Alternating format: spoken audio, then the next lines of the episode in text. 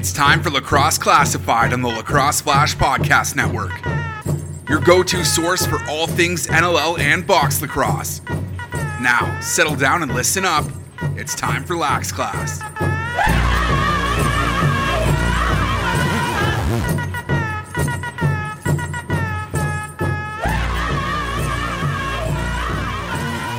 What's up, lacrosse fans? Welcome back to Lax 157, about to come your way here in the Lacrosse Flash Podcast Network. As we're back each and every week for you to talk all things box lacrosse, uh, your go-to source for all things NLL and box lacrosse.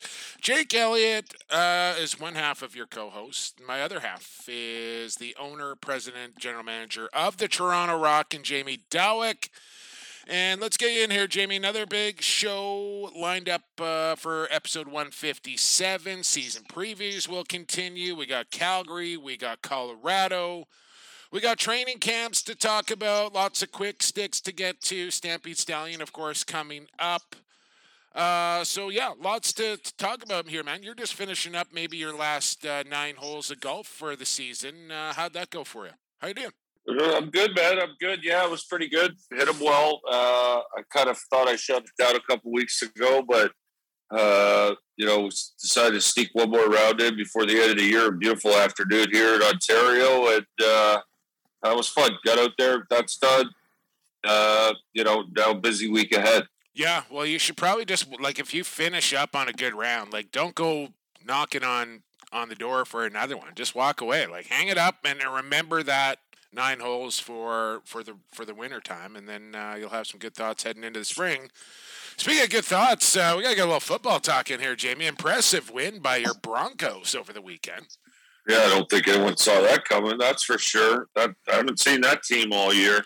Um, There's some weird you know, upset Jags over the Bills. Uh, There's a lot of weird football this weekend. I thought for sure. Mm-hmm. Did your uh, but, did your fantasy picks reflect that? Like, did you have a tough? Um, I, I'm. I. It looks like I'm going to go two and one on the weekend, so uh, I just need to avoid Big Ben thinking it's 2010 tonight, and I'll be fine and, and go two and one. And I, you know, I did go down in the Rock League to the captain Chow took me oh, down. No, kind of that like, was supposed to be a bye week for you. Yeah, well, that's the problem. I opened my big mouth and it came back to bite me.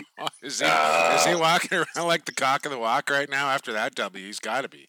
You know what? He just he knows he kind of owns me, and he even said it before the weekend. Like it's like doesn't matter what the records are, I own you. Oh, I'm just like, and then he backed it up. So yeah, nah, he got me this week. That's tough. Uh, well, I know you you're doing training camp a little bit differently than than most, uh, kind of a midweek and a weekend. So I would imagine back at it tomorrow night, which would be Tuesday, as uh, we record here on a Monday. But uh, how did how the weekend go, and and how the boys looking there at Toronto Rock training camp? Yeah, it's good. I mean, we're three sessions in. We'll go four tomorrow night, and then uh, have our first exhibition game this Saturday night against uh, Saskatchewan. So uh, we're you know it's moving along. Three practices in, we're kind of getting into some stuff now, and uh, you know I think uh, you know our our team's pretty set as far as you know the ro- the main roster, and and you know there's a few spots up for grabs, but this weekend you know I like to watch the games, get to see us play against someone else, and see how those you know guys react in those situations. So I'm looking forward to that this weekend. Well, you'll get a good test uh, going up against the Rush right out of the gate, and and really this weekend coming up.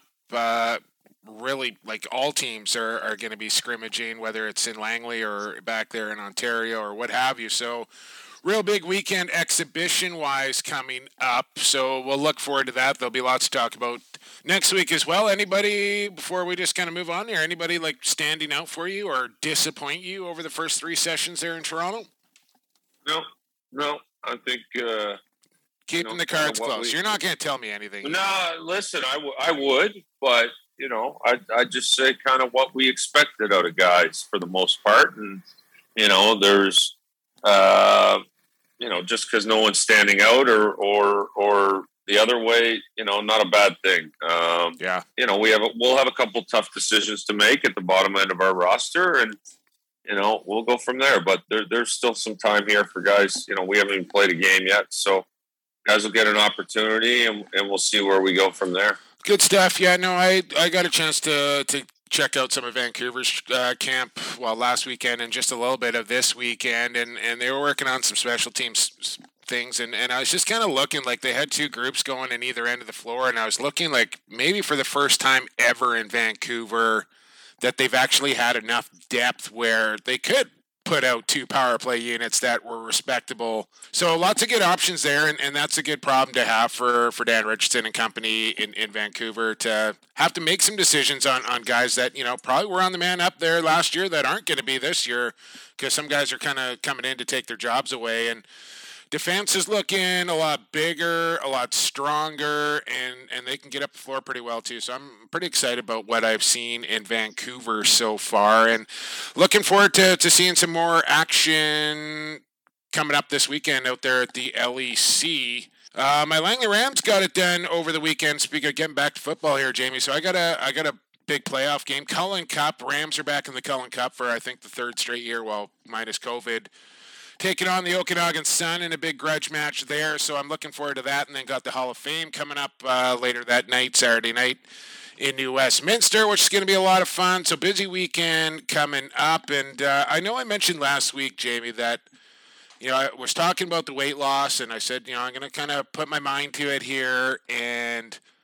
try and grind off another 40 pounds here in the next year or so.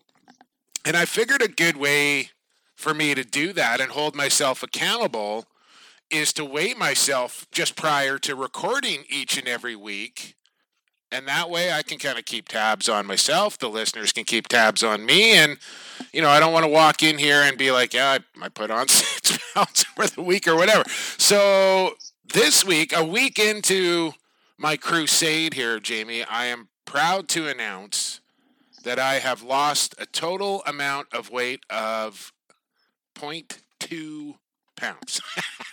well, hey, listen, good for you. Yeah, no, That's better than gaining weight, and uh, I'm not playing that game with you. So uh, fair enough. Uh, fair enough. I like the idea no, though. So it's good. Good for you. Um, you know, listen it's not going to happen every uh, when people do that you know it's one of those things that it's, it's a, a process it, it's a process right it's it not, is. you can't be discouraged I ate, by I, yeah. short term no no i'm not at all and i ate really well actually all week long and then the weekend showed up and uh, I, I kind of went off the rails for a day, day and a half there. I had pasta a couple times, so I know it's uh, it's going to work its way through, and I'm probably down a little more than than that actually. But hey, uh, the scale does not lie, so that's where I'm at. But each and every week, I think I'm going to just up get quick update on uh, on the progress or decline, if you will, uh, for for the foreseeable future here, and see if that helps me hold myself accountable here to the people.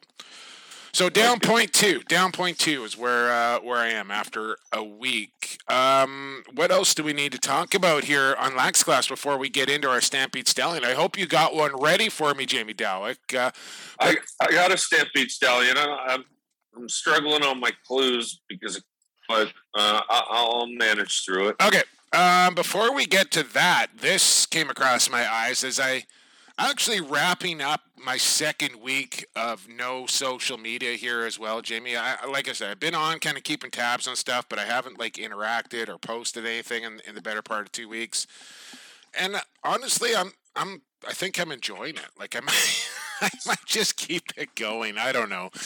I don't know. I might make a return. I might not. Uh, might just do a month. Who knows? We'll see. But uh, another week. But anyways, I was scrolling down through Twitter, and this came across my eyes. Coolbet Canada pumping out some some odds here on the National Lacrosse League on favorites to win the cup, uh, the Alterna Cup, all sorts of of odds coming down here from Coolbet Canada. So I just wanted to touch on this. Saskatchewan at the top of the heap here at plus 550, along with Halifax. There's the Toronto Rock in third place, Jamie, at plus 650. You got to be feeling pretty good about that. Odds makers have you listed there in, in essentially third place uh, for a favorite to win the cup. Well, couple things. Um, I did see that myself, and uh, you know, I don't know if this is out there. I don't know if I should be saying this or not, but um, it's coming. You know, Coolbet coolbet.ca is uh, you know the New Jersey partner of the Toronto Rock, and uh, we're pretty excited about this new relationship with them. So Mm, um, you'll you'll see that logo on, on the Toronto Rock jersey this year. that's like the And- rainbow colored bears type of thing, right?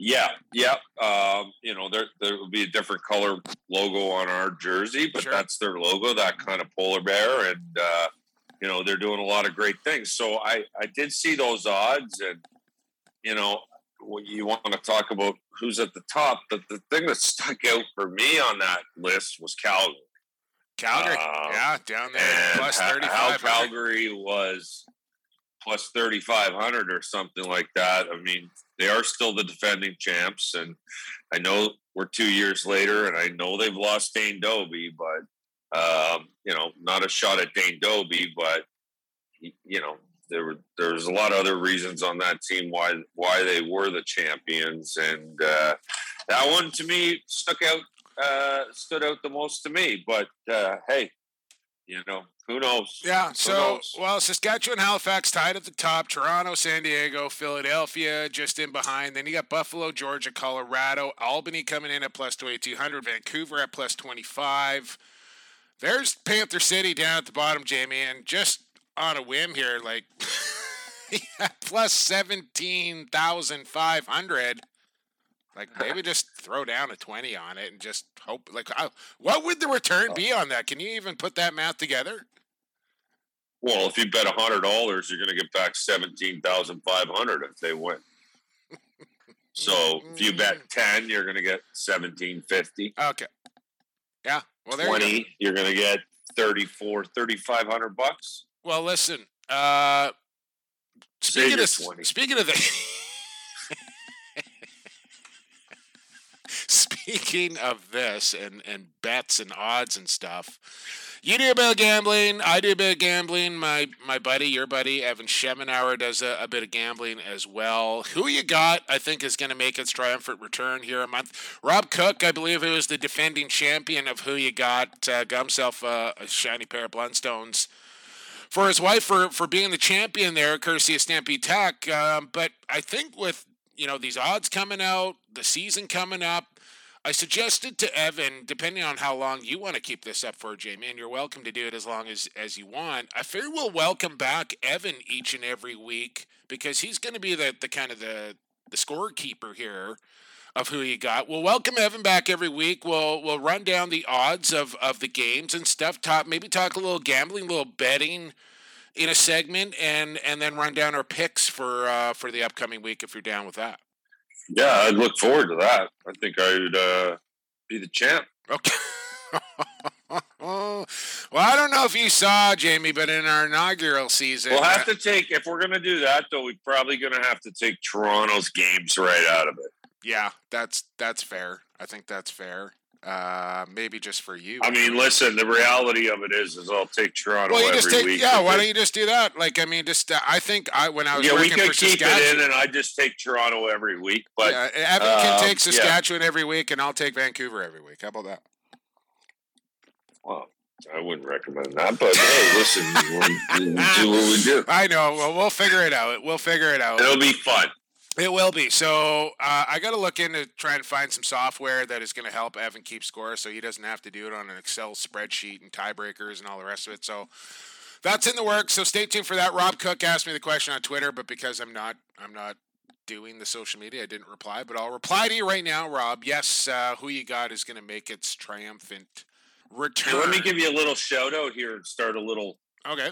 I don't know, lacrosse podcast Twitter war. Oh, Um, you know, I listen. I get, I give you props, and I know we've been getting together every Monday night and doing these things, and you know, you're good at doing it every week and this and that. But eh, you know, you're setting the bar with this. I listen to trying to follow along on some of those uh, these other podcasts, and I don't know when they're coming out. And sometimes they come out, and sometimes they don't. And you know, I just think I, I just think you're doing a really good job. And uh, you know, you say, "How long am I going to do this?" I just enjoy helping you out because I think you do a good job with that.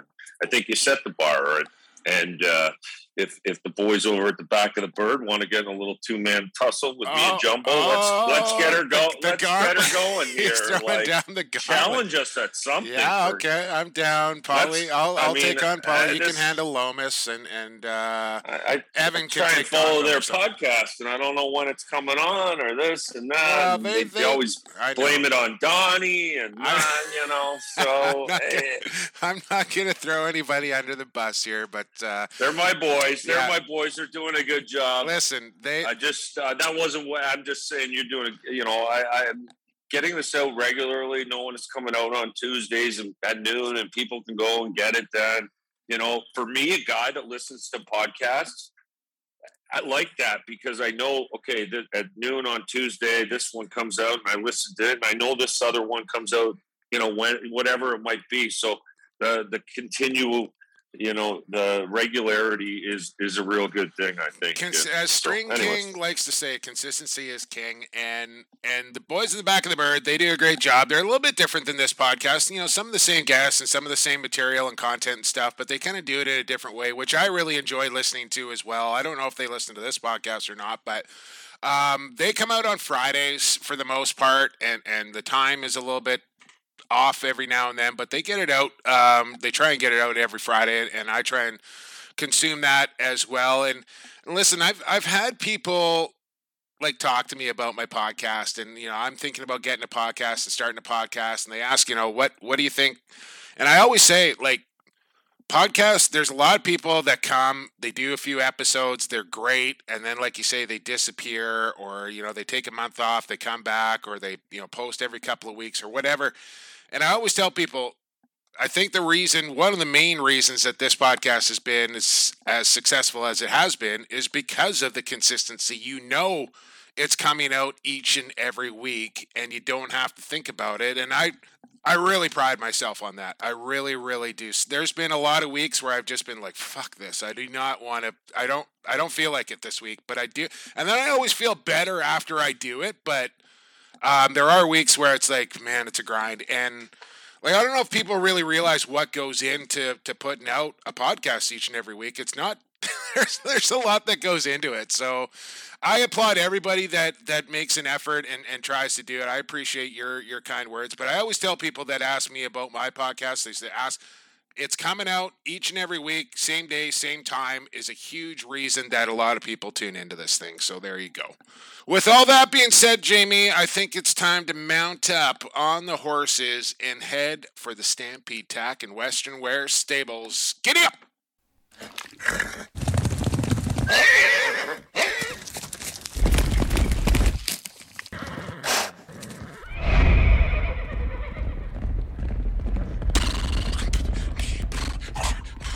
Oh, did you just do it? Did you? Was that a horse noise right there? I gave you a little one Nice, with you there. I I, figured we go. Yeah. I'm in the mood. Let's go. Let's go. I'm going to the stable. All right, we have reached the Stampede Tack in Western Wear Stables here, and it's time for the Stampede Stallion of the Week. But I got to tell you about our friends at Stampede before we do that because I usually forget at the end of it. Uh, Blundstones. You've been ta- have you worn the Blundstones yet, Jamie? Have you gone for a walk in the Blunnies yet? Yeah, it's close. It's close. We're not, it's the season's changing. It is. You could always just like put them on at like halftime and just wear them for the second half, and then by the end of the show, you can tell me how comfortable and and good your feet feel. How about that? So, while you uh, think about that, I will tell you about Blundstones. They're available at Stampede Tack and Western Wear. Now that the weather is starting to feel a little bit more like winter, the NLL is knocking on the door. Get yourself a pair of Blundstones for the upcoming season. They're great to wear to an NLL game. You can get back in the arena and look good while you're doing it. It doesn't matter if you're getting ready for a job site, a hike, or a night out in the town. Blundstones will get you there and get you there looking good. Stampede Tack and Western Wear out there in Cloverdale since 1966, or you can shop online where it's still shopping local at stampede.ca. All right, Jamie, your pick this week, Stampede Stallion of the Week. I know you got one ready. You said you're struggling with your clues a little bit, but uh, go ahead, give me your first clue of this week's Stallion, please. All right, here we go. Original member of the Toronto Rock Shocking. and one and Sorry.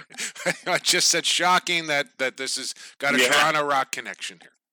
Okay. Well, you know what? It's kind of tough. Honestly, it's kind of tough in this league to go through guys that don't have a Toronto Rock it's true. connection at It's some true. point. It's true. It's like the coaches in this league. I, I the numbers crazy, but anyways, Okay. uh, original, original member. member Yeah. of the Toronto Rock that won three Champions Cups with the Toronto Rock and one with another team.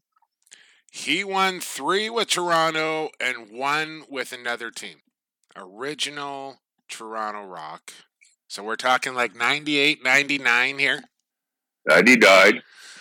99. Okay. Uh, Terry Bolin. No, sir. Next. Um, next clue. It was two stints.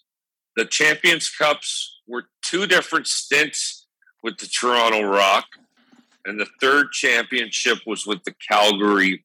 The other championship was with the Calgary Roughnecks. So they were the early part of the Rock, my championship, and then the Roughnecks. Is he Patty Campbell? Yeah, it is Patty Campbell. Ah, and we've been throwing. I know, I just- few weeks, and it's like you know, you gotta get like him he. Had, he had to get. He had to get in the stable. Like, I mean, you know, I was going to say something about goalie and Get- fighting get him his own barn, yeah, maybe, Ding, ding, ding, ding. mhm. Yeah, listen, Patty Campbell, um, one of the best teammates probably the NLL has ever seen. And anyone that ever played with Patty Campbell will tell you that. And that guy would do absolutely anything for his his team and his teammates. And you know, he was just an absolute beauty. And I'll tell you one quick story about him. I mean, he didn't get a lot of starts. He was he he was the Doesn't the- matter. the, the second the second guy, but the glue on the bench. And one year we were playing in Calgary, and T gave him gave him a start, and the game was on TSN, and we're playing in about you know two three minutes into the game. Snyder's coming around the net, and Patty decides to come out, and of course he comes out and blows him up, and you know before anything can happen, Patty's got his uppers off, and he's just dealing with Snyder. Did anyone get his through- gear off gets- quicker than Patty? Campbell? Oh no, no way! I mean, like you know, I I think back to that Boston. Uh, they're all fight. I, Pat, Patty, man, that bo- the the brawl with Buffalo at ILA and Whips in there, and Patty just looking at T and T just shaking his head, and Patty that equipment could get off the uppers so quick. Yeah. And uh, back to the Calgary thing, I remember his parents saying to him, Patrick, like you, you don't get to play many games, start many games and now you're getting thrown out four minutes into your start. But man, what a what a teammate! Um, you know, he he he- he wasn't just uh, a bench second goalie. You don't you don't hang around in this league for twelve years, thirteen years because you're a good guy. Uh, he he could play it, and he was the guy that you know the typical backup goalie that could come in off the bench and give you a spark, and and that was their job. And you know, I know T and T had a lot of love for Patty Campbell and, and always went back to him in that role. And, and you know, he it, it, that's because he was a good player and a good and a great team guy. Toronto, Columbus, Rochester, Calgary, Edmonton, 14 years in the National Lacrosse League for the 44 year old now, who I didn't know this, Jamie. I'm just looking at his Wikipedia here. 2007, diagnosed with Crohn's disease, uh, which missed, caused him to miss half an NLL season. Had no idea about that. Is he still battling that, or is he on the other side of that?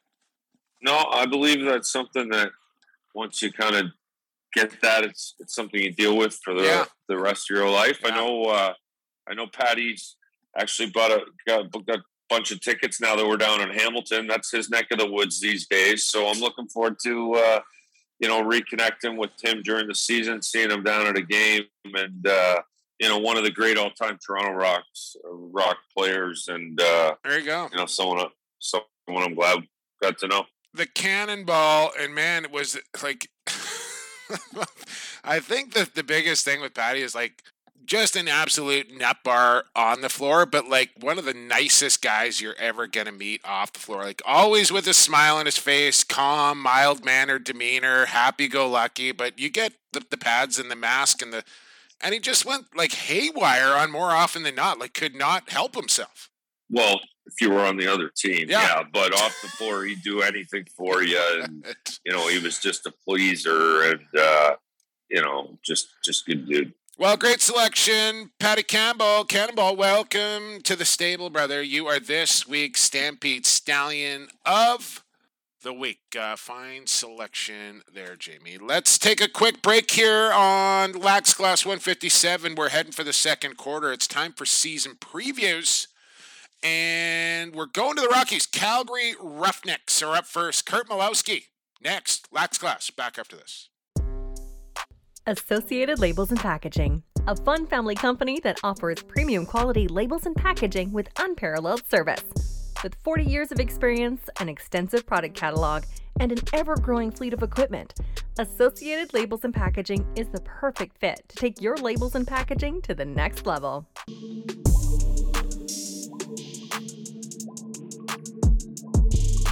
This is NLL Hall of Famer Colin Doyle, and you're listening to Lax Class. Welcome back to Lax Class as we move into the second quarter of action. Jake Elliott, Jamie Dawick with you, and uh, also with us, Associated Labels and Packaging, who have been with us since day number one here on the podcast. Down there in Coquitlam, over 40 years of experience, family owned, focusing on people, ethics, and of course, quality. Best in the business when it comes to labels and packaging. Find them at Associated LP, as in labels and packages. Uh, now joining, rejoining the podcast is the head coach of the Calgary Roughnecks, Curt Malawsky, back on the pod. Welcome back to Lax Class Mouse. How are you? Good. Thanks for having me on, fellas.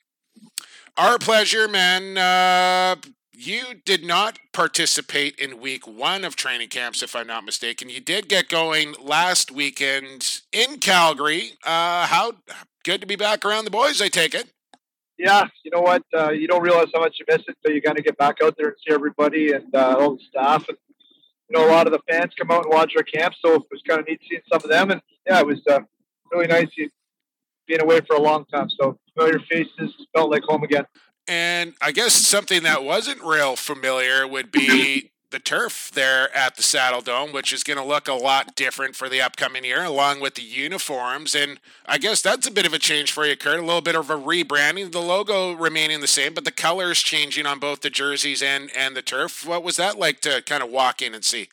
Uh, well, truth be told, we're not in the dome. We don't get in there until uh, I think the exhibition game in a few weeks. So I've only seen it on social media and on the website. So I I'll probably be able to answer that a little better in a few weeks. But uh, you know, from what all I hear, it looks looks pretty good. All the internal people are telling me it's pretty sharp. So uh, we'll see in a couple weeks. A lot of a lot of things have changed in Calgary over the last couple of years. Still the defending champions, I suppose, Curt. Uh, but gone is is the MVP, and and a lot of new younger faces in there as well. Uh, no more Robbie Williams on the bench. I'm not sure where to to begin with it all, but uh, maybe we start with Dobbie. That's that's got to be a tough pill to swallow, losing you know your top lefty and the MVP and all the rest of it. But you know that's opportunity for other guys to step in, I suppose. Yeah, it's tough. You know, uh, Dobes and I were really good friends, like a little brother to me. We've you know I had him here since he was 18, and you know I'd be lying to you if we didn't you know if we didn't spend some time on the phone crying, and it was it, it was really really emotional for us. And I know Dane really wanted to be back, and just didn't work out that way, and it's the nature of the business. But uh, you know, our our friendship and our admiration for each other and love for each other goes well beyond the game. So fortunate that we got to meet each other through the game, but nothing changes from our personal uh, our personal friendship and our, our personal side. So um, are we going to miss? There's no question. I could stand here, sit here forever, and explain to you the value that he brings to the team. And but uh, you know that's that's behind us now. We got nothing but respect for him and wish him all the best down there. And and uh, you know what? Like you said, there's an opportunity for other guys to step up. We got, you know, we got Jesse King. He stays healthy. I he's as good as any of them out there right now. I think feeling And, better. uh, he said he- he's feeling better than he's ever felt before, too. Curt, like, kind of sent out a warning via Twitter to the rest of the league, saying, "I feel as good as I've ever felt. Look out, rest of the NLL, sort of thing." Well, hope that's not a Tommy Larscheid there, but um, we'll, we'll, Yeah. we'll see it. They, they, I, he goes so hard at camp, and I just like I told Jesse, tone her down, man. Like he just battles and battles and battles, and it's just not the simple shooting drills. The five on five, he wants every single rep, but he's showing great leadership, and yeah, he's in great shape right now. Um, I think the big thing for most most teams that through this layoff was trying to stay healthy through training camp, and that's you know, for the most part, we did, but you hear a lot of the guys get nicked up all over the place. So that was my big message for a lot of our guys. Let's just punch the clock and get through it. Try try to keep moving on, moving forward. Well, how do you? I mean, I think it's probably going to be a little bit by committee on that left side now. Uh, Martell coming back off an injury. Dan Taylor's going to have to take a step forward. You got to look for a little more production out of Zach Haywires. How are you seeing that that left side or the lefties on the right side shake out for you through through training camp here? Um, you know what? There's you know, there's close to 20 shots that are up for grabs. So you know, like from a positive side of things, guys are going to get more looks. And I've always, like I said, I've always I could talk talk about Jesse some more, but you know, he's going to do what he's going to do. He's going to be our floor general on that side of the floor. And uh, you know, Danny Taylor, he's he's scored some big goals for us in the middle of the floor. His game's changed. The knock on him was he wasn't going to the middle, and you know, ever since he's been in Calgary, he's done nothing but spend the time in the middle of the floor and create space. So you know, Tails plays an honest game, and you know, uh, we don't expect anything different except he's going to get a couple more shots at the net. And uh, you know, we got Tanner Cook there now. He's a big Right. body, and you know, he uh, he's got a lot to learn. Like as far as our systems go, as everyone knows, our systems are can be complex at times. So he's he picked it up real good. He's a smart kid, shoots the ball real well, doesn't mind getting to the middle, and he's a load to stop.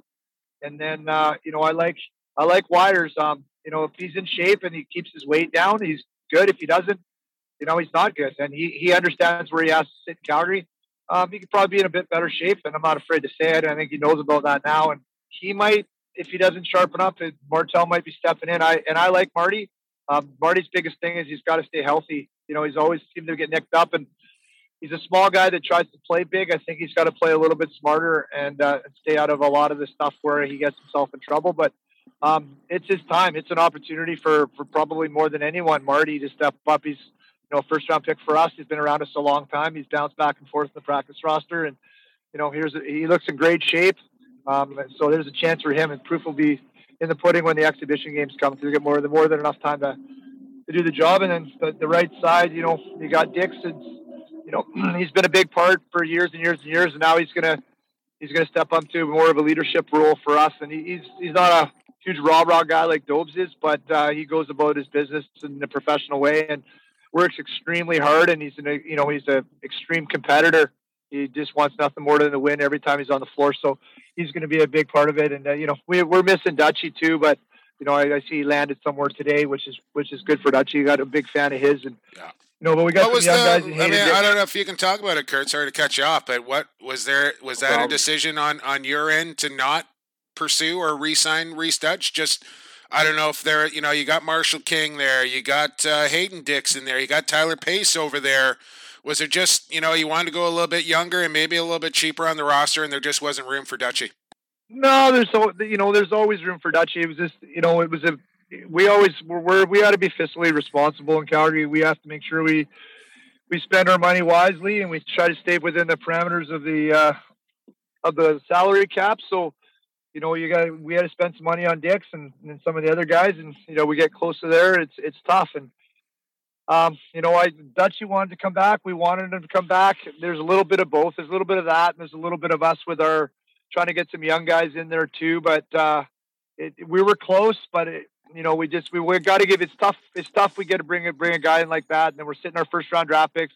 You know, we picked up Kyle Waters, and we had Hayden Dixon a couple of years back. Their first rounders. It's hard to justify putting them in the crowd and then expecting them to get better.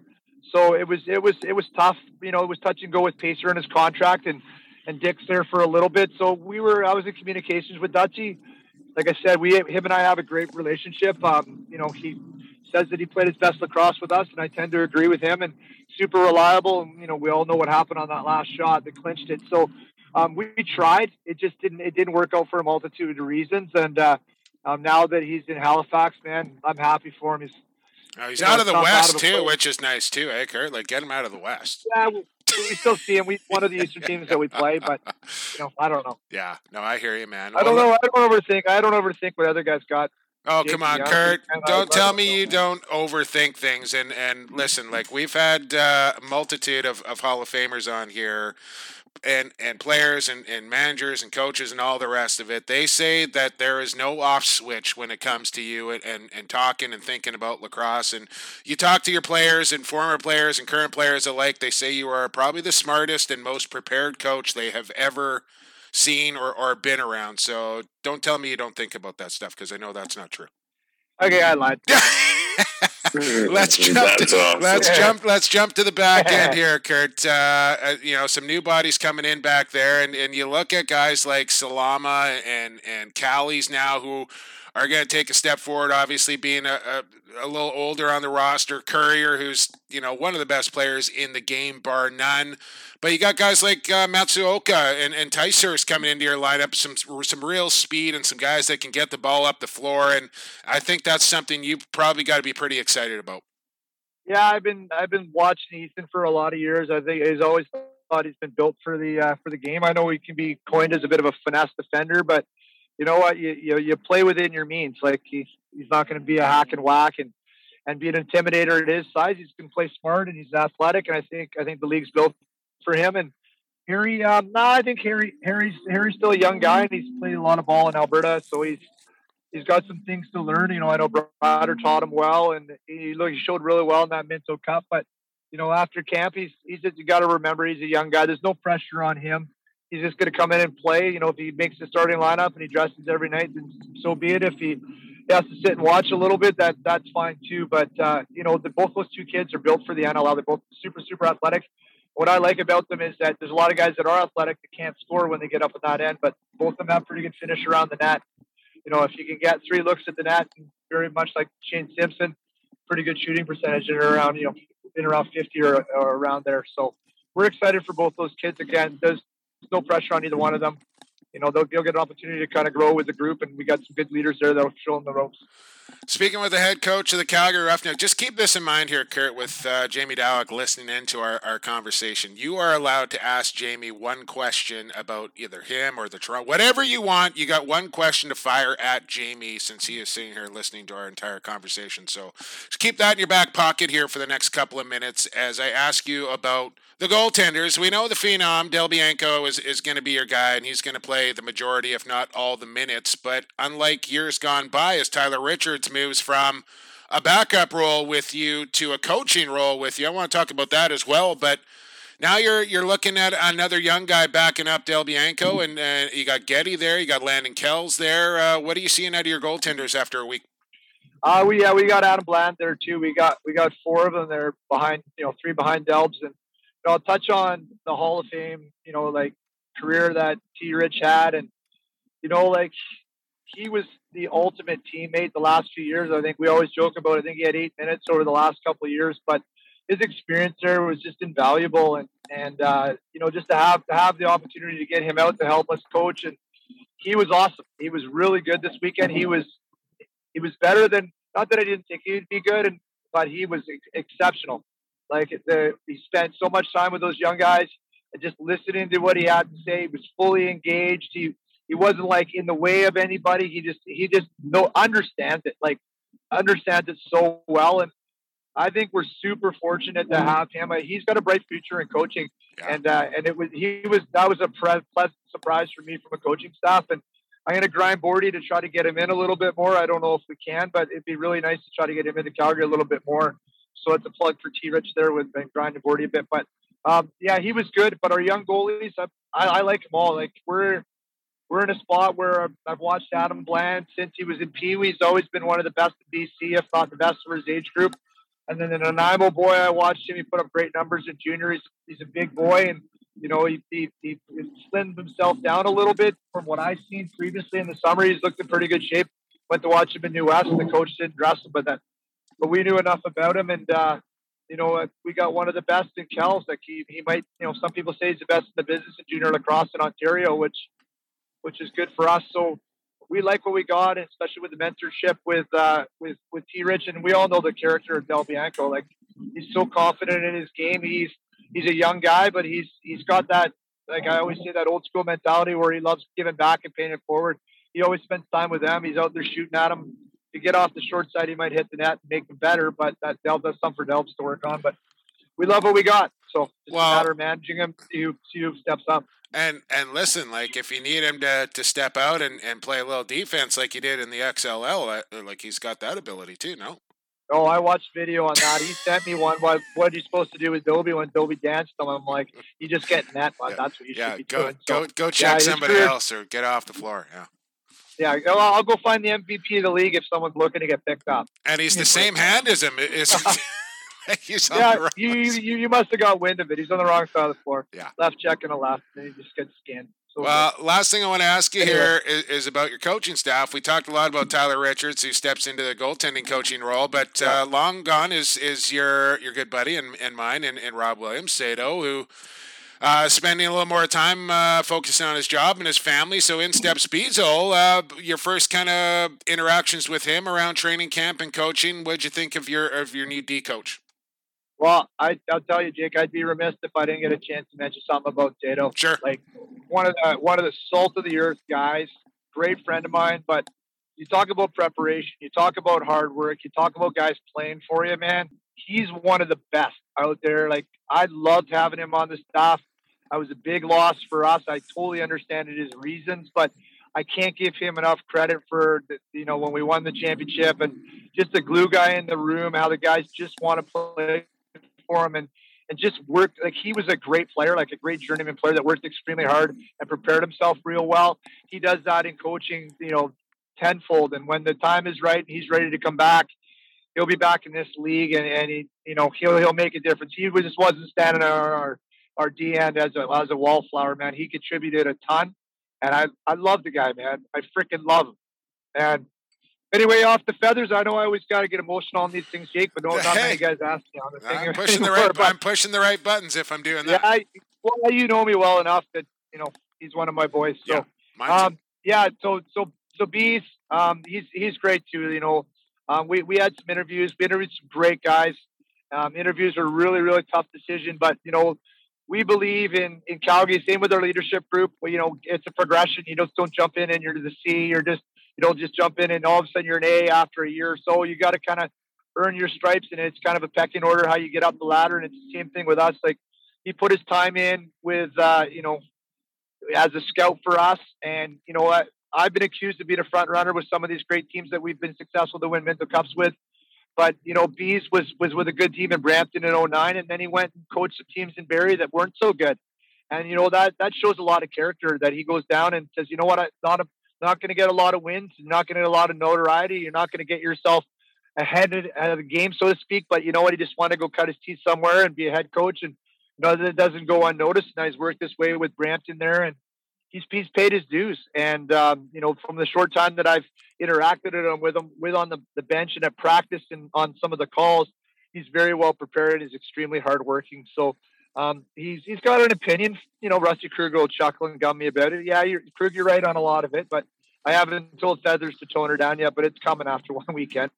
But we love him. We, we love the guy, and he's going to be a big part of our our coaching staff. And I know he's going to make us better. And like I said, you'll you'll never fill Robbie's shoes, but you know, Beasel's a different type of guy, and uh, um, as far as a different different mentality when it comes to coaching. And but feathers. both of extremely hardworking. where's feathers come from? Tell me about that. well, he's, he played kind of a soft game, so the nick the nickname stuck with him, Feathers. So Okay. so so so yeah, fair enough. Uh, fair it's, good, enough. it's a good handle though, Jake. Yeah. It's, a, it's a good handle. I don't mind it. I don't mind Yeah, it. he'll be gumming me. I Uh, might get in trouble by Delbs, Delbs and Feathers after this one. hey, you you hold the hammer, my friend. I haven't even asked you a question. No, yet. get in there, Jamie. don't I was uh, I was gonna like text you and wake. I I was gonna wake you up. I can but- imagine what this is going to be. Well, no, no. Listen, I want to say a few things. I mean, like, God, Curt, listening to you talk, man, like, I, I listen, I love it, man. Like, I know why T loved you as a player and, and as a person. And, you know, I just, you just speak the truth and, and, I, and I love listening to you and, you- and you just, you know, talking about certain guys and what they got to do. And, I, I believe in that philosophy too. So I love that. You know, the Dobbie thing, it's bullshit for me that Dobbie's not in Calgary. Like, I, you know, ever since I've been around, Dane Dobbie is Calgary, and I know your relationship, and you know, it's something we got to fix in our league because to me, you know, there should be a way for you guys to be able to keep him. And it's a shame, but I also know you guys will give it to him when you get your chance. So, uh, you know, my my betting's on. Uh, you know, I, I believe in what you're doing, so just keep that up. You know, one other thing. Uh, I don't know if you saw the Coolbet odds. Uh, you probably have it pasted on your uh, locker room already. But I didn't even want to bring it up. I'm glad you did. They got the defending champs. You know, yeah, they're missing their MVP, but he wasn't the only reason why they won. And they got him. You know, I almost someone put but we can't hear you. You know, there you go. All the guys I know, Bruce Heat, Chugger, those guys, man. Like, you know, Chugger says you're, you know, he just can't stop talking about how great of a coach you are and and you know person. So I, I, I love what you're doing, man. You know, I, I I just I cheer for you on the West Coast. I got one question for you. I know you get to give me a question. But my the only question I really got for you, because you told us everything we wanted to know, is after a loss, do you still eat uh, cornflakes till Wednesday. Is that it? Yeah, I don't. You don't earn it. You know, you don't. You don't have fun unless you win. And if you don't win, yeah, you're not allowed. No pizza and wings. It's cornflakes till Wednesday. That's the way we did her in Raj Chuck and I. You didn't earn it, you don't get it. Cornflakes. Oh, this is this is new to me. Cornflakes till Wednesday. Don't don't knock cornflakes now. I don't mind a good bowl of cornflakes every oh, now and then. But funny, funny. nothing wrong with cornflakes. It's just uh, when you're you eating know, it every day. He, then, yeah. Just after a loss, you know, he's having cornflakes for the next three days because he didn't earn anything better. That's, that, that kind of sums up Curt Malawsky as far as I'm concerned. Curt, before I ask you, I, before you ask Jamie a question, where, like, where does the the motor that you got come from? Like, why? Like, I I know it's been a long time since ever since you probably picked up a stick, but like it like people say it doesn't turn off for you. You are 24/7 100 miles an hour lacrosse lacrosse lacrosse. Where does that passion and desire like where did it manifest and how do you keep that fire burning as bright as you do? I don't know. Without getting too sentimental and emotional, probably like my upbringing. It wasn't. It wasn't the best. You know, like the way things went down with my mom and my dad, and you know, I grew up in some tough times, and I grew. My mom was my rock, and it was, you know, yeah. I think you just glom onto lacrosse, and and it, nothing was easy. I think that's why that earning that respect is, just the way it, the way it was, and and you just you know, you just, then I, then you had to fight for everything you had to fight for in our lives, and then that competitive side comes out, and and then I can honestly say, like, I know that Jamie talked about T, and uh, you know, like Shooter and and guys like Willie and Junior, and and a lot of the Eastern guys that you know, those guys taught me so much. Like, I thought I was I was West Coast smart yeah. when it when it was in lacrosse, but then I got to spend time with Krugs and Brucey, like all those guys, like they taught me so much about the team and about the game and the culture back there. And, and that's why Troy and, you know, like it, my question for Jamie won't be a funny one. It's just going to be one that, that matters to me. But, you know, like, like those guys just, they build that culture into you. And I think it was almost like me learning it all over again and then taking all those Eastern lessons and then having some real good coaches over the years and then being able to put them into my own style. And it's just like, I don't know. It, was like, it was like fire on like wood on the fire for me. It was just I don't know. And then I just and I and I think just being so darn competitive, it just that's what it is. Like whether it's not whatever it is, I'm just a competitive, competitive person, and it's ingrained it in my kids, and that's just the way we are in our family. And that old school mentality, you earn it. You know, you fight for it, you believe in things, and you have good core values. So I don't know. It just just keeps going. I don't know. That's just the way I'm wired. I don't think I'm going to change, and I'll, I'll, go down swinging. I okay, that. I so. got. Uh, he doesn't. He doesn't turn it off. Chugger tells me because Chugger and I talk every every day. Oh, so yeah. we like even when we're playing, we'll talk on a game day, and he always tells me, he goes, "Listen, I can tell you." Um, he goes, Mouse won't talk to me the week of if we play that whole week, he won't talk to me. And he goes, and when we played him in the finals, he'd walk by me in the hallway and he wouldn't even say hi to me. He'd just ignore me.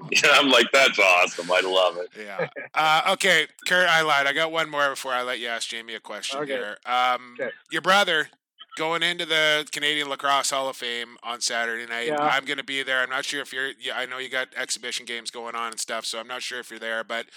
Um, there was there was a good healthy rivalry there between you guys when you were both kind of in your primes and and listen like I, I remember seeing you guys going at it at the box at, at Smith Box and uh, I think Derek always had aspirations to to be like his big brother or better than his big brother, and and you guys just kind of went back and forth and pushed each other both right into the Hall of Fame. Talk about Derek and and you know his game and and what you, he meant to you and you meant to him. Yeah, you know, I, I think you got the history on me and my bro. Like we haven't been the tightest brothers, but I think it was a lot to do with how competitive we were. And you know, I, man, like I rode him, man, like like hard. Yeah, I like, know. hard, like hard, like like hard, man. Like when we were kids, and it wasn't easy when things when people weren't around. It was just me and him in the basement, and and he never got a free out. And uh, you know, I'd like to think that maybe some of that competitive fire that he's got was part of that. I, you know, did I cross the line? The, the brotherly the sibling rivalry, yeah, it's a whole different chapter back then. I tell you, but um, it, you know, he he was a good player, man, like a great player. He's he great. He had better hands than I did. He had better vision than I did he was he was slick. Uh, we played different games. I was more in the middle. He was more on the outside distributing the ball. But you know, I was proud of him. Like there was, you know, he wasn't able to make my Hall of Fame thing, and there was people, oh, you're not going, you're not going. And I'm like, are you kidding me? I'm not going, man. I, that's my brother. Like all that BS aside, I'm proud of him, man. I really am. Like, yeah, I, I can tell in your special. voice, Curt. It's special, man. It is. That's special.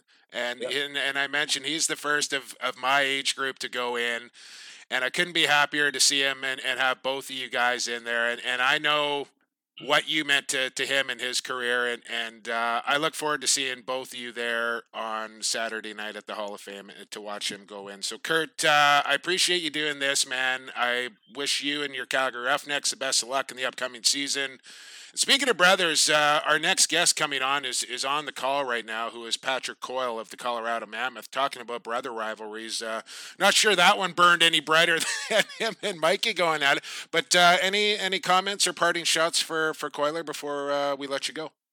I don't get my question. Oh yeah, get that in there. My bad. Yeah, yeah, my bad. Tighten her up, bud. Tighten her up. there. okay, sorry, I was getting emotional like you, man. Sorry. Well, it's my turn with James, So I want to, I want to know, like, like you talk about T, right? So you Yeah. mentioned Terry Sanderson, and and and I want you to tell, like, you you and Terry were such good friends, and and you're you're like keeping his fire burning, and I, and I love that, like the, the dressing room, the, the stuff like that, that you do for the just to keep Terry there, man, is so special for us when we come in. And I want you to tell people what he means to you, man. And it, like I know this is supposed to be a joke and a laughing one, but I I've been crying two times, three times already. So I want Uh, yeah, well, you're gonna get me here. you know. I'm not- you you have such a big heart, and I don't think people, a, a lot of them, don't know that about you, Jamie. And and this is, I don't know, maybe it's the times, but I think it's important that they know how you give back to everybody else, man. And that's darn right cool, man. You tell me about Well, T and how what he means. to you. Yeah, I will. I, I listen. I love you for asking me because anytime I get to talk about him, like you know, and you, you are going to get me emotional here because I get emotional, but I'm like you. You know, he's just he's he was such a special guy. Like it, it's just it's amazing that someone could come into my life at that point in my life. We're talking, you know, 11, 12 years ago. So I'm, um, you know, mid mid thirties. I don't even know how old I am. Mid mid mid thirties, and and and Troy was the one who connected me with T. I, I, I kind of knew Troy. I mean, obviously they're leaving you guys in Calgary. Troy wanted to come home. Kind of connected with Troy, and he and he basically said to me like, you know, you got to talk to T, and and I knew the T kind of persona because I was a rock fan from afar. But you know, I met him and classic, you know, T fashion. We met in a Tim Hortons, and he's taking notes on a napkin, and and I just right away we just we just hit it off, and and you know, I I had I was I was going to give him I had this philosophy of I was going to give this guy let him run everything like I, to me he was the best guy I could possibly get. And we just developed this relationship and it was it was everything. Like we talked so much on the phone. It was like he he wasn't just the GM of my team uh, you know, coach of my team. You know, he was like my dad, and and my dad was around too, and it just it was such a special relationship. And and T like you, like we just talk lacrosse all the time, and you know, after games, more so after losses, and we talk for hours, and and we just you know we just wanted to win, and and and. He, he was just so happy with where he was in life and being here and was the dream for him and it was a dream for me and and uh, you know I, he taught me so much and everything we do like he had such good core values and and that's why you know we continue that legacy and you know we're just we're going down a week tomorrow to our new room in hamilton and the guys are going to see it i haven't seen it yet and the guys are going to we're all going to see it for the first time and yeah there's a tribute to t in there and and just as the guys walk into the actual change room part, he's right there and one of his poses. And, awesome. you know, just, he, he just, uh, you know, guys didn't want to, you know, you played for him. You just didn't want to let him down. And he cared so much about everyone and winning. And, you know, I've just gone way too early, man. And, and I miss him all the time. And I think about him all the time. And, you know, whenever I do something, I think about what he'd do. And, and, uh, you know, fuck, man, you got me. You got me. this has been well, this is, uh, honestly, guys. This has been one of my my favorite conversations that I've ever had in, in 150 episodes uh, or so. So I appreciate both you guys uh, for for the time and for the stories and and for the the candidness, man. That's what people tune in for, and you guys are two of the best at it. And we got another one coming up on the other side. Any final thoughts there, guys, before we end this one? Everybody good? No, I just I wish you best of luck, man. We don't we we don't play you guys this year. It's unbelievable. Um, you know, hopefully we'll we'll you know I'll, I'll probably say this that to alternate cup we'll, tainted. We'll, then I don't like that. Every Canadian team should play each other at least once. Yeah, it's it's disappointing, man. It's always a great rivalry. Um, you know, we used to play them twice, but yeah. it is what it is. I wish you guys best of luck, Curt. If we're gonna play you this year, I guess it can only be in the final, and uh, I know you guys will be fighting out there in the West and having your say who shows up out there. So best of luck to you, bud. Thanks so much, man. I really appreciate it. And uh, you know, well said, well said about team, man. That's exactly bang on what I what I knew was in your heart. And uh, you know, I wish you guys all the best. You yourself and and uh, you know, Brucey, and you got a you know, crew. Got a bunch of my good buddies there, and Doss and Nikki Rose. I wish you guys got you. You put a good team together, like Tia always say, man. Good teams have good people, and you've done a good job of that. And I wish you guys all the best, man. And Jake, thanks, man. Keep keep growing the game and keep growing the podcast because they're pretty cool. Next time I didn't know we could swear on them, so yeah. I'm wide open. yeah, yeah we, we, it's, I figure we're into 2022 here almost. Like let the let the let the wheels off. So uh, I don't think I like my it, wife yeah. listens to the podcast, so I'm okay. Okay, I uh, appreciate you, Curt. We'll see you uh, Saturday right. night, man, and uh, we'll talk soon. Thanks again. Okay, take care, guys. There you go, Curt Malawsky, head coach, Calgary Roughnecks. We go from one head coach to another.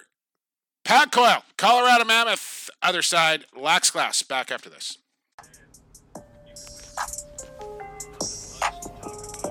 Hey, this is Jeff Snyder. You're listening to Lax Class, your go to source for all things NLL and box lacrosse. Welcome back to Lax Class. Halftime is over as EP 157 moves into the third quarter. We're going to keep our season previews rolling along here as we welcome the head coach of the Colorado Mammoth to the program. We go from uh, one Coquitlam guy to another, one number two to another. Pat Coyle back on the podcast. Patrick, uh, thanks for joining us. How are you? Nobody calls you Patrick, do they? Uh, my wife does. Okay, just when she's mad, or like all the time? Uh, a lot of the times. My mom when she's mad. Okay. okay. How are you, man? How's it going? It's been a while. It's going well, thanks. It's good. Uh, good to be back at it. Yeah, you know it really is. Uh, well, you know, if if we're having you on the pod, we got to be close to to lacrosse season. I don't know if the last time we talked was maybe season preview back in 2019 or whatever it was, but uh, lots has has changed in Mammoth Land. I would say maybe we'll start from the bench and we'll work our way to the roster. Uh, you get your, well, I would have to say, a best friend and longtime coaching partner in one, Jason Bishop, to the Mammoth bench as Sean Williams steps down. Jason Bishop steps on. Uh, tell me how this transpired. I, I don't know if you can even comment on it, Pat. Uh, I made a, a comment last week. Like I wondered why this this happened, and and it's been tough for you because, like you've seen Dan Stroop, Chris Gill, now Sean Williams, kind of all get yanked off your bench here. But just tell me how the coaching change maybe took place. Uh, yeah, Sean is moving on to another job, so okay. it wasn't it wasn't that we wanted you know to part ways at all. We're we're really sad to see him go. Happy for him that he's you know going to be moving on to bigger and better things. But especially when it happened, it was it, it felt like you know we had we had all this off time and it couldn't have happened during that time. And you know that it happens basically six weeks before we're going into training camp we we're sort of dealing with this bomb that was dropped. And uh, yeah and just the caliber of person that willie is such you, I don't I have never met anyone that could say a bad word about him. And um, you know such a good coach and such a good player and it's hard to um, replace him. And, and and in all honesty, we can't replace him. Like he's he he can't be replaced. But having said that, um, I feel like we're really lucky. Like when when we sort of find out that Willie's not coming back, you know, uh, Andrew McBride and Brad Self and I sort of sit down and talk to each other about, you know, you start thinking of some names that are out there that, again, we have this small window to to find someone that you know that we're going to be comfortable with and um, we sort of know their style and there it's not a big list. Like it was hard to think of guys that aren't already coaching. And um, we, it just felt like it, the perfect the you know the the perfect answer was bish in that he's been with our organization for four years he's super driven and passionate about lacrosse and uh, and you know and exactly just, what you're getting when, when yeah when he's yeah and you. know that we coached together for the last uh, three years too. Uh, you know, just the familiarity for me that I'm not. You, you can bring a guy in that you you think he's going to be good, but you're never really sure how you're going to get along, or you know, when you butt heads, how it's going to go. And and you know, I know how it's going to be with Jason, and uh, yeah. Plus, like you said, he's my best friend, so that makes it just all the better that we get to, you know, be, you know, he was always uh, involved sort of peripherally with our team. And this way, it's, you know, I'm really happy that he gets to be in it with us now. No question about it, and and man, I got uh, a lot of love for Jason Bishop. Just one of the the real nice guys in in our game. As we speak with Pat Coyle here. All right, let's uh, let's hop on to the turf there at Ball Arena. This Ball Arena, right? I gotta get I gotta get my head around that. No more Pepsi Center, but I think we can still call it the Loud House. Uh, it's been a while, man. So I'm looking here, and and I see Tyler Digby, who only got a few games in for you, if I'm not mistaken. Uh, when he joined Two. the team, yeah. So not many, and then of course Zed Williams, who you made the deal for, who we haven't even seen play in a, in a Mammoth jersey yet and that right side is uh, Ryan Lee's kind of going to be the premier guy. That right side's going to look a lot different than it did two years ago.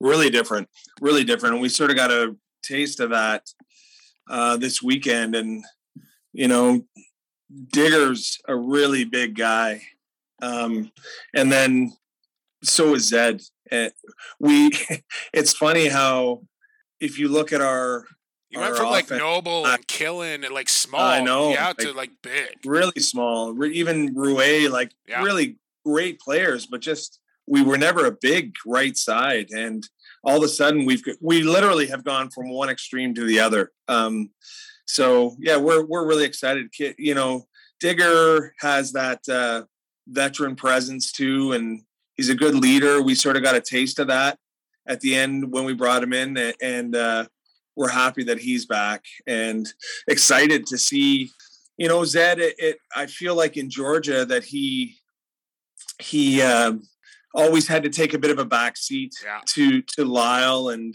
randy staats and understandably why those two are awesome two great players but i think this you know he's going to have an opportunity to shine star and i we were lucky enough to do that trade. I think before his stock went skyrocketing, right? Like, yeah, that's right. His stock went way up. So what a great trade for us. Left side, you're looking at the newly acquired Connor Robinson, who's who's been looking real good playing in the XLL uh, over the winter, Pat. Just so you know, uh, Eli McLaughlin, who you know is going to be consistent and always put points up to. I think Kinnear was kind of a nice surprise. Tell me if I'm wrong here, Pat, but a nice surprise or a real nice find getting the kind of production that you did out of Kinnear. I don't know if you expected that out of him, but I now you probably expect him to take it another step coming into this season. Yeah, for sure. I really give uh, credit to Andrew McBride there, just seeing him and coaching him in in Alberta there. That's I I honestly didn't know a lot about Dylan, and uh, Andrew spoke really highly of him, and and he was available.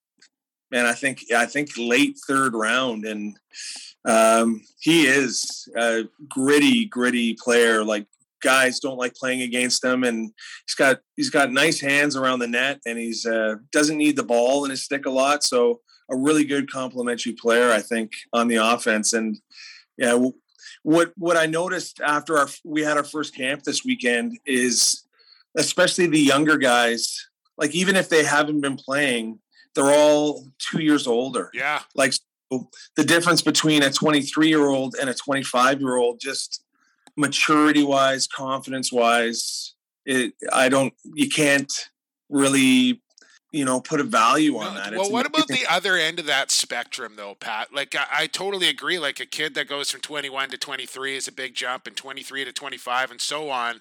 But what about at the the tail end of it? The guys that are kind of nearing the end of the rope. Have you seen like a guy like John Lintz? I'll throw in that category. No disrespect to Lintzer, but kind of the oldest guy I can think of on that roster who hasn't played in a couple years. I know Johnny keeps himself in amazing shape. Maybe he's the exception to the rule, but do you think that's going to be like an issue? Or do you think maybe guys like Brody and, and Dawson who haven't played have gotten rejuvenated, uh, taking some time off?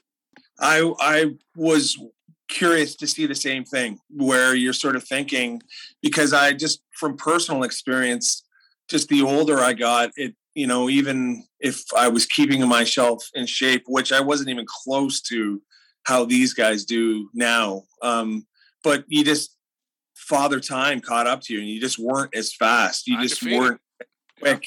And um, I haven't seen that. I didn't see that in John Lintz, you know, uh, or or uh, Scott Carnegie, you know, would have been another guy that we were thinking, ah, maybe he's getting like close to the end. And they both came in and looked fantastic. So oh, good. No, not an issue for us. And I'm just scanning your roster here, and you talked about Andy McBride and the influence that he had getting Kinnear, and I'm just like looking here, man. Uh, Josh Sullivan, Brett Craig. Uh, keep going down the list here. There's more. I know there is. Eric, Turner, Eric Turner. Yeah, Tom, uh, Eric Turner's the guy I want to hit on, but uh, Brett McIntyre, uh, like there is a lot of Alberta, Alberta flavor on John Lintz. Yeah. Like it, it goes on here.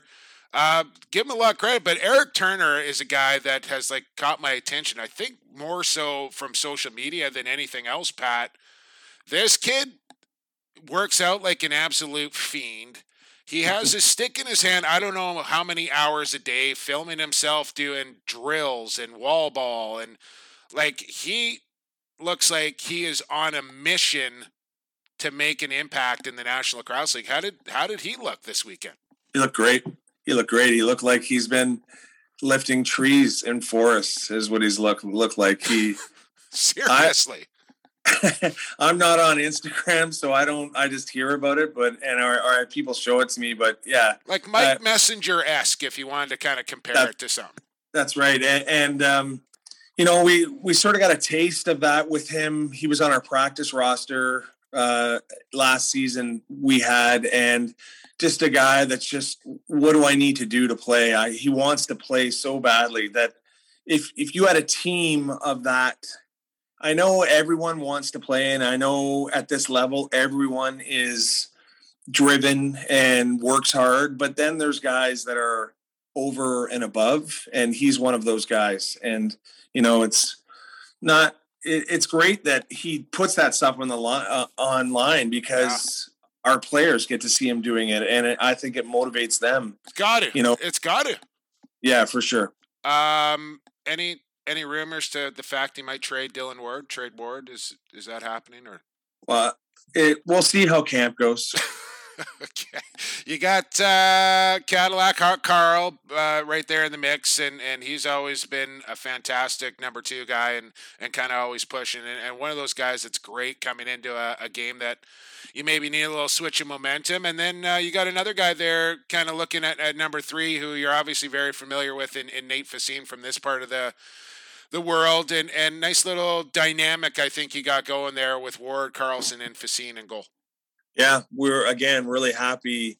I know it's just one weekend, but and maybe we're all just on a bit of a pink cloud just being back. Well, everybody's going to the championship after one week of training right. camp, right? Well, there is there is some truth to that though. Like uh, if you look at the rosters and Man, uh, you know yeah. two two draft classes and like everyone's offenses are ridiculous. Yeah, it's just I, I, good players I, out of work, man. Whether it's the young guys that can't quite crack it, or the older guys trying to hang on, or even you know that that fourth lefty or fourth righty on, on that's been grinding. Like those guys are all in jeopardy here with with two, like you said, two years of draft classes coming in. Yeah, the the depth I think is I don't remember it.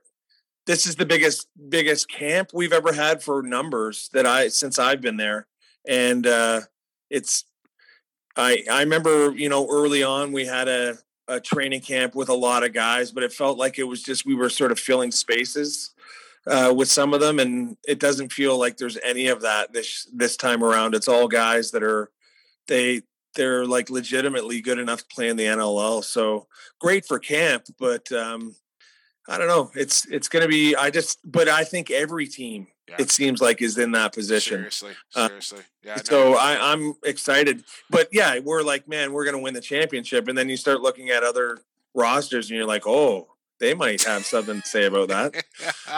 well, speaking of somebody that might have something to say, we do have Jamie Dawick on the line here with us, uh, and and he is going to ask you a question. And Pat, because Jamie's on the line here. He's a, a, general manager and obviously an owner of a team. You get to ask him one question as well, should you have one in in your pocket that you'd like to fire his way. So give that some consideration. Is uh you know, you're talking about everybody winning the championship. We talked about this off the top. Coolbet Canada, which is a, a gambling site here in Canada, coming out with odds to win the NLL Cup. And there's Colorado right dead smack in the middle of the pack at plus 2100, in case you were wondering about that. I think that's a good bet. People should take that. That's a good. Okay. Might lay a little something down. I'm, I might just yeah. yeah plop. Panther City, by the way, 17,500 odds to win the, the NLL. Jamie, uh, do you have something for, for Pat Coyle and, and the Colorado Mammoth you'd like to ask? Oh, that's uh, well, Patty. Um, it's good to see you guys get back at it. And I know we're going to see you here in uh, a couple weeks for our yearly exhibition game. So I'm looking forward to that. I love how we do that every year with you guys. It's it's a good chance to see our uh, Western buddies. Tell me something. Uh, give, give me a guy. Give me a guy on your being the defensive guy, and you know you had a reputation of being one of the toughest and and best to play on at the back end. Give me one of your up and coming young guys that might play a little bit like Patty Coyle that that no one no he really flies a little bit under the radar. Well, I think because of the rule changes, no one really plays like the way I used to play. Um, Speaking of Pat, we, we ran NLL. We're gonna run NLL thirty five moments uh, a bit later, and and part of that clip is is when Junior goes over the shoulder with like three guys draped. The cross check you deliver to the side of his head on that clip is yeah. just it's really bad, man. it's it's actually hard not to watch some of that stuff now and feel like like it makes me cringe yeah. some of the times, you know, and yeah. I don't know. Uh, I, it is. I it was a different. We've all evolved, right? We've all evolved. Yeah, yeah, yeah. Just, I just had to bring. Listen, you got a lot of rigs to to show for a dead, uh, you know, Toronto Rock Hall of Famer. When's number and, two uh, going? Is number two up in the rafters yet? There, uh, well, uh, be in Hamilton now, but is that is is he up there yet, Jamie? with the retired? No, we we it isn't. He he is in the Toronto Rock Hall of Fame. We I have, shouldn't be. Thanks, Jake, but that the guys that are up there, like they're in a different oh, class. Pat, no, don't don't sell yeah. yourself short in that regard. I know you're not one to sit there and pat your own back, but uh, I'll say it right here, right now. Number two, get it, get it up there, Jamie. Come on. Thanks. Listen, Jake. it's it's uh, we have the utmost respect for him. Like I said, we, he's in he's in the Toronto Rock Hall of Fame, and and uh, you know he was a great champion for this organization, and uh, you know part of that original. Can we talk BC about your time that, with the Detroit Turbos, Pat? There was a game there. I saw you took quite a few penalty minutes. And no, I'm just I'm not kidding. I don't really want to talk. That's the last time we talked. That is the time we talked. so that was your, I think that was your Hall of Fame chat with us. That's right. Man, that made me laugh. Okay, Pat, do you, uh, Jamie, did you even ask a question? I don't even know. He didn't. okay, he didn't ask. okay, question, get, no. let's let's do it. Well, I just want to, yeah. Like, oh, sorry, he did. Give me he the did. up, give me an up and coming. Oh yes, yeah, right. Okay, yeah. You're so, real excited so what I was, that. Who I was going to yeah. say that, eh, and we were talking about this weekend, and he's not. He he doesn't play uh, like me in certain ways, but um, because he's really bigger than me and stronger than me. But uh, Warren Jeffrey, man, I can't yeah. believe that he wasn't on the all rookie team. I don't know. He's a guy that's sort of um, you don't really notice him because there's there just is a black hole around him. Like where whatever whoever he's checking just doesn't really seem to do much. Is Brett uh, so, a fair comparable to him, Pat? Do you think? Who? Brett Mydske. Yeah, not not bad. I think, eh, but Warren seems to. I, I don't know. I I always noticed Brett like, but just body type and kind of the positional, like stay at home stalwart. I know like, what he's saying. Yeah, I like I think he's he's a future I, Team Canada guy, Warren Jeffrey. Like when he hits his prime, I think he's putting on the red and white. Yeah, I think so. He's he's a he's a great shutdown defender. He just where and I don't know that side. We've got some big boys on that side of the floor for us, and I, I really noticed it. Um, he he was covering uh, Lyle Thompson one game in Georgia, and we didn't like we knew Warren was good. We drafted him high there, but uh, he was in a position where it was just him Lyle one on one, and he just he does it so nonchalantly. He just like moves his feet and uses his body, and just Lyle couldn't get by him. Hmm. We just sort of realized right then, like, wow, he's like this kid's good. Yeah. Well, that's uh, that's good. Uh, before you ask Jamie your question, and I know Jamie mentioned a couple weeks you're going to be in Toronto for trip. What's on the horizon for the Mammoth? I think you guys are in Vancouver for the upcoming weekend for a little exhibition action as well, right? Yeah, we play um, Vancouver on Saturday and then Calgary or San Diego on Sunday. And then off to Toronto the following weekend. Is that? Yeah, we play Toronto and I don't know who else. Philly? Jamie, do you know? I, I think you're only I, I, think you're only playing me to be honest with you because I don't think you can only play three games. So I think he had to bail on the second one. Well, that uh, that changes our plans drastically. don't you better get yourself a practice plan together. Don't uh, don't break the rules. Man. I think you're practicing Sunday morning because I was asking Chugger why he wasn't playing you, and he told me because you guys were going to Vancouver and playing two games there. So we're I think we're only allowed. Well, we are only allowed to play three games. So um, yeah, I'm just based on that. I guess we're getting your A lineup uh, a oh, couple oh, yeah. weeks from now. Better.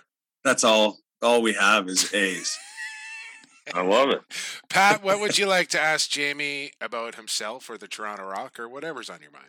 I was just seeing if he has any spare tickets for the Broncos. Oh, Broncos oh. tickets. Broncos tickets. Uh, yeah, not bad, Pat. Not bad, right there. are you? When are you? When are you there? You just there on like the weekends right now yeah, and stuff? I'll take a look at they play on Sundays, take, Jamie, for the most part. Just no, I, I, got I know when they play, but he's got to not have practice and stuff. We'll uh, I'll send you a text. I'll get in touch with you, and uh, yeah, uh, Jamie, I, it's okay tickets. either way. I just literally had another. Listen, I didn't know what to ask you. That is the best question anybody has asked so far of Jamie Dawick, right there. my by, my by son's far. gone. Yeah, my son's been. Uh, I think he's been to the last three. And Jared Noble got to the first couple games. I think my son's got the last couple or three. So you know, um, we'll, I'll take a look at your schedule, and if you're in town and something works, I'd love to send you to a game. That'd be awesome. I appreciate it. There you go. Live right pandering on, on, the podcast. I love it, man. Pat, uh, thanks so much for doing this. Best of luck with uh, with your mammoth down there in Colorado, and I'm sure we will see each other sooner than later. Yeah, thanks, guys. Thanks for having me on. Always a pleasure to talk lacrosse with Pat Coyle, uh, head coach of the Colorado Mammoth. There, Jimmy, who you now have to send to a Denver Broncos game. Uh, and you're playing. Are you? Do you play Colorado this year in the regular season or no? No, we don't play Colorado either. No Calgary, no Colorado. The only Western teams we play this year, Vancouver and Halifax, are, or no Western teams. Uh, you're saying? I thought you said Canadian. The, no, Western are Vancouver and San Diego. Mm, not bad. Not bad. Best, uh, easiest schedule in the league. Toronto Rock. Book it. Come on. Nine Come Saturday on. nights, no travel. You got it good there. no travel? What do you mean? We got to travel like everyone's got to travel. One trip across. One trip, yeah. It's a far trip. Jamie, let's take a break here. Let's get to uh, the fourth and final quarter on Lacrosse Classified. Quick Sticks are coming up next. Keep it right here. Lax Class 157, Lacrosse Flash Podcast Network.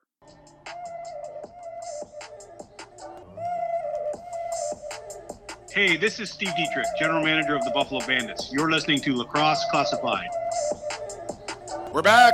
We're into the fourth quarter, which means no more breaks here on Lacrosse Classified. And here to do a little thing called Quick Sticks in quarter number four. Brought to you by the National Lacrosse League. And of course, the National Lacrosse League can be seen on ESPN, ESPN Plus, TSN, TSN app, TSN Direct. Going to be nice and easy for you to find all your National Lacrosse League action this year on those two networks in North America. Sign up today. Get if you don't have cable, you can still get the app, get the streaming service. It's nice, easy, cheap, and super accessible. Can't wait. Looking forward to it. TSN, ESPN, don't forget Fanatics as well, the newsletter, all of it. And uh, I saw a little press release today, in fact, Jamie. Uh, Ontario Junior A Lacrosse League, Mark Grimes and Commissioner Nick Sakiewicz of the NLL.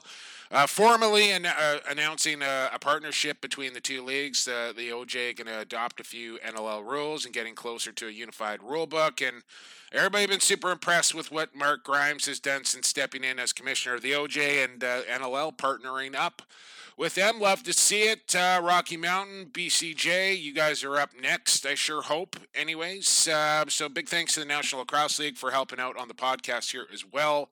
And quick sticks, Jamie, we've got a bunch and we got to get through these things. So let's rock and roll. Uh, where to begin? Where to begin with quick sticks? Uh, Alfie the Firewolf, Alf, uh, Albany uh, releasing their, their new mascot, Alfie the Firewolf. Uh, I need to see Alfie in action before I make a, a full report on on mascots. Uh, biggest thing with me for mascots is you want them to look cool and stuff, but you don't want them to freak out the kids. Like I've seen mascots where they look terrifying and kids just run away from the mascot.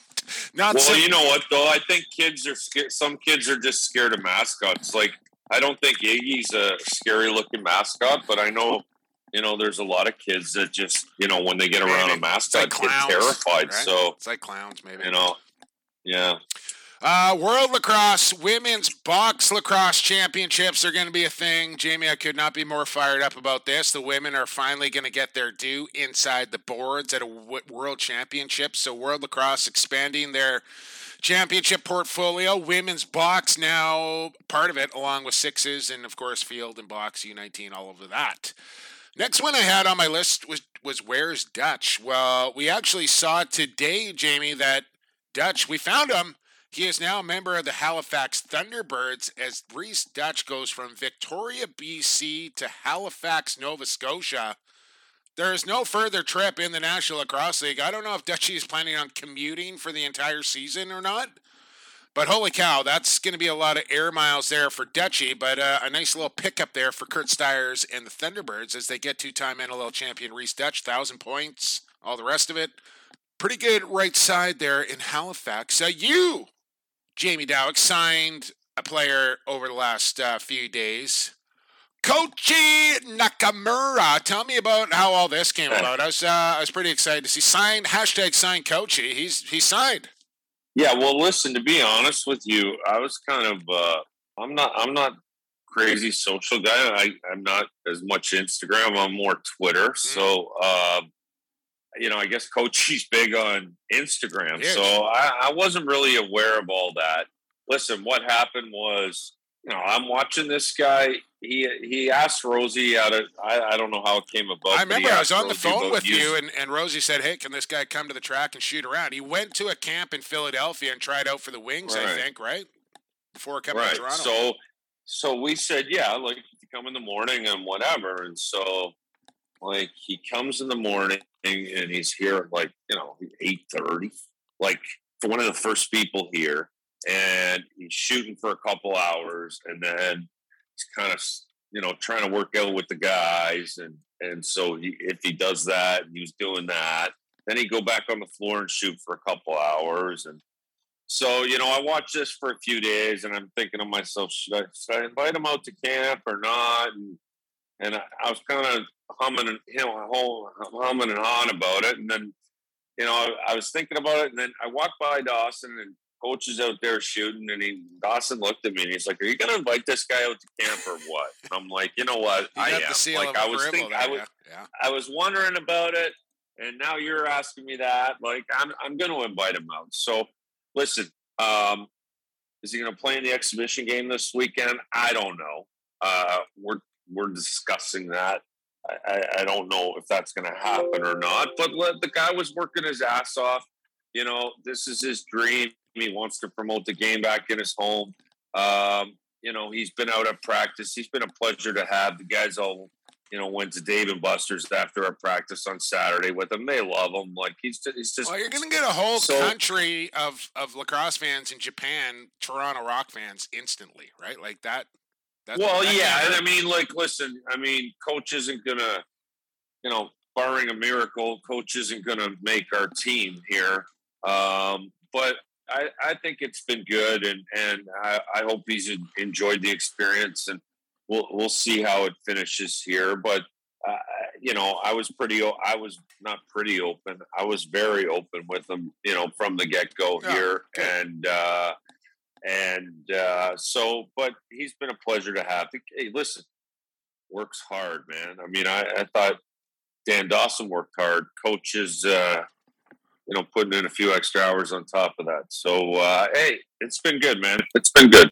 Good stuff. Uh, great story. Good for him. Good for you. Good for lacrosse, I would say on that. More quick sticks here, Jamie. We got uh, the U18. Po- I know this is field lacrosse, but uh, close to my neck of the woods here. The Poco Saints U18 field lacrosse team is in desperate need of a coach. Must be double vaccinated. If you're interested in coaching a little field lacrosse here in Poco, we got a lot of local listeners, so just thought I'd put that out there. Uh, they're looking for a coach, so get at me. I'll put you in touch with the right people if that is something you are interested in. Um, what else do we got here? Emily Goss fundraiser coming up on. I haven't done an Emily Goss uh, update in a while here, Jamie.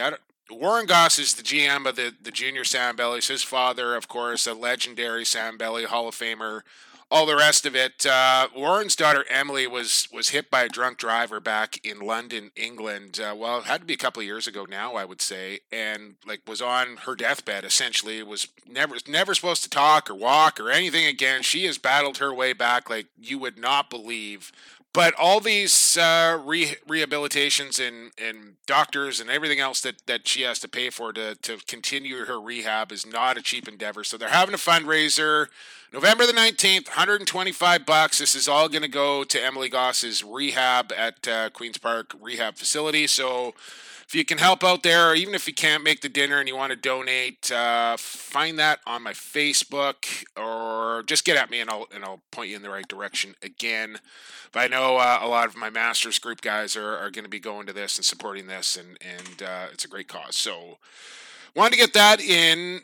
Uh, the Cuse women, I found this pretty ironic, Jamie, that Gary Gait, who was the women's coach there at Syracuse for a long, long time, never saw him did it do it once. They got themselves a new coach, uh, Gary's now coaching the men, but there I see on on Twitter the women of Syracuse playing box lacrosse, the field lacrosse team playing box lacrosse to, to kind of get going in, in fall ball. So I think, you know, we've started to see Coach Myers at Ohio State and, and other guys and Rob Morrison stuff start to do this with their teams, get them some box experience, a little cross training. And now we're starting to see the women do it as well. And I think it's like the smartest thing you can do. Uh, I mentioned the Hall of Fame going down on the 13th. I'm not sure if there's tickets still available for this. Two years of classes going in this Saturday at the Lacrosse Hall of Fame in New Westminster. Again, you can follow along at the Canadian Lacrosse Hall of Fame. If you're looking for tickets to this, I think they're about 100 bucks, and you can get a hold of me, and again, I'll point you in the right direction if you want to come and watch uh, some Hall of Famers go in, including my good buddy Derek Malawsky. First guy from my year of of graduating juniors, that first kind of guy from our age group that is going into the Hall of Fame. So I'm I'm really proud and, and excited to see this guy uh, go into the Hall of Fame. He he deserves it, and uh, it's going to be a great night. BCLA doing some good things. Indigenous reconciliation. They've they've started up a relationship here with the Squamish Nation and, and Elder Denny Joseph, who's a, a chief there in Squamish, and uh, starting to build a relationship with the Indigenous, which is far gone on. Wait, like I don't know why this is taking this long to happen, but uh, Jerry Van Beek and the, the folks at the BCLA are are uh, getting that going, which I love to see. And Brock Badgers, Jamie. 12 years since the Badgers won uh, the Baggataway Cup. I don't know if you saw any of this over the, the weekend here, but uh, Brock Badgers getting it done. Yeah, I didn't watch any of it, but. Either did I. I didn't, Sean, Holmes, Sean Holmes is a Guelph alumni. I know a lot of Brock guys. Latrell went there. Patty Campbell won four championships. Actually, I think he went to Brock for 15 years. So, um, you know, it was overtime. I heard uh, Mitch, you know, through the grapevine, Mitch Gustafson, who was with us and now with Rochester, don't think he lost a draw the entire game and then won the one in overtime and they scored right away. And uh, it sounds like it was a good game. Um, want to give him a shout out because I heard he was a big factor in that game. Absolutely, Stamper, and I believe Ryan McMichael calling those games. I probably should have tuned in just for that, but uh, didn't get a chance to do that. Shout out to Brock and, and congratulations to them for winning the Baggataway Cup. I believe the last double check here, make sure I'm not missing anything. Uh, last quick stick I have here this week, Jamie, NLL 35. Ryan Ireland lied to me, or maybe I misread it, but I thought last week was the last NLL 35 moments, he actually asked me, could I guess which one it was? And I actually guessed this. I said, I'm not sure if you've done this one or not. Uh, and he didn't reply, and then it came out. So I wasn't sure whether he was like, oh, yeah, got to have that one on and added one more 35 moment, or whether I just read it wrong and this was actually supposed to be the final one. And that was, in fact, the case. Final NLL 35 moments. I think you'll recall this one, Jamie, and it sounded like this. Maple Leaf Gardens and Carlton Street in Toronto, and today this great building will play host to its final ever professional sporting event. And again, a big gathering, a sellout here at Maple Leaf Gardens on a very hot and steamy day in southern Ontario. If this is the last professional event in this building, it is being Kim Squires. Grant with Clark on him. Shoots, scores! Grant, an unbelievable shot by John Grant Jr. to tie the game. Toth from outside. Doyle looking back to Toth. Shooting score! With one second left. Kaleb Toth, year 2000, one second left on the clock. A lot of people, I think this, uh, I, a lot of people call this the greatest professional lacrosse game ever played. You look at the players on both sides of the ledger that were involved in the 2000 Champions Cup game. Just incredibly star studded rosters on either side. And Toth with uh, buzzer beater, year 2000, Toronto Rock win the NLL championship. And that is your final NLL 35 moments. Uh, what a game. Final game in Maple Leaf Gardens and shut the barn down in fine fashion there in Toronto. 14 13 over the Knighthawks. Yeah, back to back championships. You know, I guess overtime, but you know, not an overtime game. There's no, it's your walk off home run there. That's your Joe Carter moment, and uh, you know it was it was special. I know I obviously before I owned the team, but I remember it clearly, and uh, you know I know when we bump into Joe Bowen occasionally, he loves to talk about that. And, Holy and the last game ever at the last game ever at Maple Leaf Gardens. Yeah, yeah, what a way to shut down that barn, man! Uh, crazy. I could. I think I'm going to go back and just watch that full game uh, when I get a second because I just like it was that goal that Grant scores to tie that thing up late is just ridiculous. Like takes a absolute cross check right in the face from Coyle on a third man in slide and still puts it over his shoulder into the goal. Just nuts. Uh, so check that out if you haven't seen that game. 2000 NLL Champions Cup. That is Quick Sticks, that is our program. Don't forget to follow us on social media at Lacrosse Classified on Instagram, at Lax Class, Facebook page as well. Email lacrosseclassified at gmail.com. Jamie Dawick at J Dawick. I am at PXP for Sports. Subscribe and put down that five star review while you're at it. We would appreciate it. And we will be back next week, every week, right here on Lacrosse Flash Podcast Network for another episode of Lax Class. But for now, we're done. For Jamie Dawick, I've been Jake Elliott, and for the fastest game on two feet, and for the creator, stay safe, stay healthy, and stay classified.